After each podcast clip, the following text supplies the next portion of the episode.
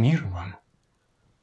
Продолжаем читать митрополита Калиста Уэра «Великий пост и общество потребления». Ступая нежно по земле. Чувство общности, пробуждаемое постом, не ограничивается отношением к Богу и к ближним. Оно гораздо шире. Великий пост – это также время восстановления наших отношений с природным окружением.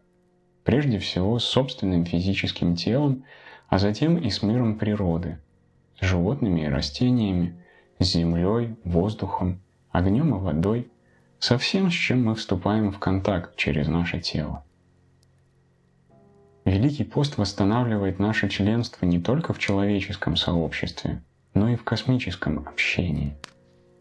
Кто не любит деревья, тот не любит Христа, говорил отец Амфилохий, старец с острова Патмос. Каждая живая вещь свята, утверждал великий пророк XVIII века, английский писатель Уильям Блейк. Комментируя эти слова, можно добавить, что любая созданная Богом вещь в некотором смысле живая. Великий пост очищает двери нашего восприятия, так что мы заново открываем для себя эту внутренне присущую всему святость. Великий пост учит нас, говоря словами американских индейцев, нежно ступать по земле. Перед лицом экологического кризиса, обостряющегося в ужасающей степени, мы можем вновь через соблюдение поста обрести таинственное видение Вселенной. Каким же образом? Слишком легко перетолковать Великий пост в духе манихейства. Люди часто думают, Раз они призывают к посту, то удовольствие от пищи – это нечто постыдное. Подобно этому и у многих семейных пар, поскольку постом они должны воздерживаться от брачных отношений, есть искушение подумать, что сексуальность – это нечто нечистое. Такие выводы ошибочны и глубоко вредны. И увидел Бог все, что Он создал, и вот хорошо весьма. Бытие 1.31. Наши тела созданы Богом и значит по существу своему хороши. Пища и питье, как и сексуальность, есть дар Божий. Все материальные вещи могут быть таинством Его присутствия, средствами общения с Ним. Почему же тогда мы должны воздерживаться и поститься?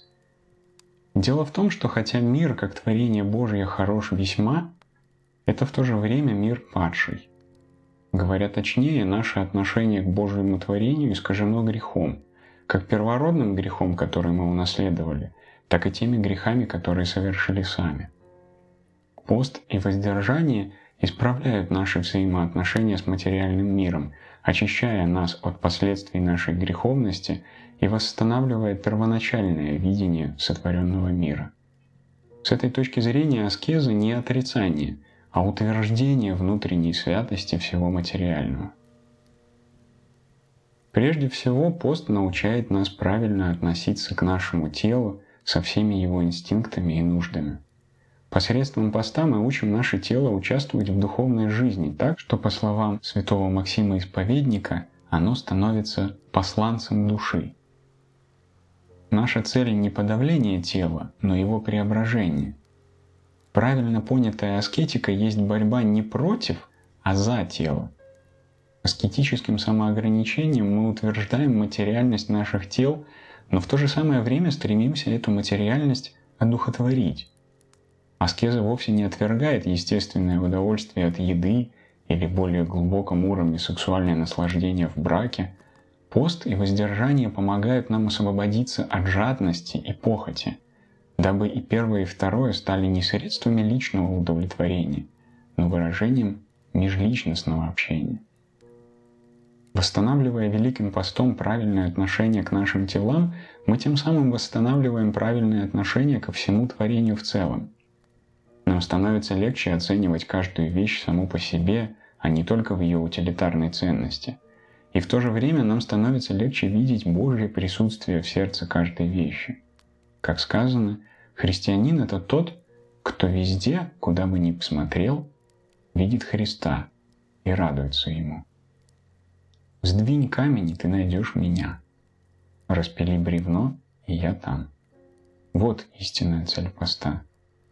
Он делает творение личностным и прозрачным, так что мы вновь обретаем чувство удивления перед священностью земли. Он помогает нам видеть все вещи в Боге и Бога в каждой вещи.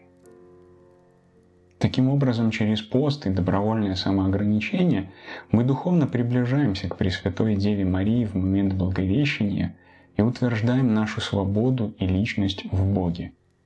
До тех пор, пока в нас господствует жадность и похоть, в своем отношении с материальным миром мы остаемся глубоко несвободны и безличностны. Но как только мы перестаем рассматривать вещи как объекты и начинаем относиться к ним как к средствам общения – когда мы перестаем судорожно хвататься за них и свободно отдаем их Богу в благодарении, мы снова становимся свободными и личностными. Одновременно с этим мы совершаем важнейший переход, который так часто подчеркивается экологами, от жизни, основанной на том, чего я хочу, к жизни, основанной на том, что мне необходимо. Таковы некоторые из воздушных змеев, которые мы призваны запускать в небо. Великая Четыредесятница утверждает мировоззрение, полностью противоположное стандартам нашего потребительского общества. Каждый год, когда вновь и вновь наступает Великий пост, мы можем превратить его в период внутреннего весеннего обновления. Это возможность обновления в духе жертвенности, самоотречения, обновления нашего научения, наших крещальных обетов и миссионерского свидетельства, возможность разделения нашей жизни с ближними и обновления правильных отношений с космосом. Великий пост далек от мира отрицания. Он в огромной степени мироутверждающий. Да, этот мир падший. Он полон уродства, скверны, вызванных человеческой греховностью эгоизмом. Но в то же самое время наш мир — это мир Божий мир полной красоты и удивления, повсюду отмеченный печатью Творца, и все это мы можем заново открыть для себя через подлинное соблюдение Великого Поста.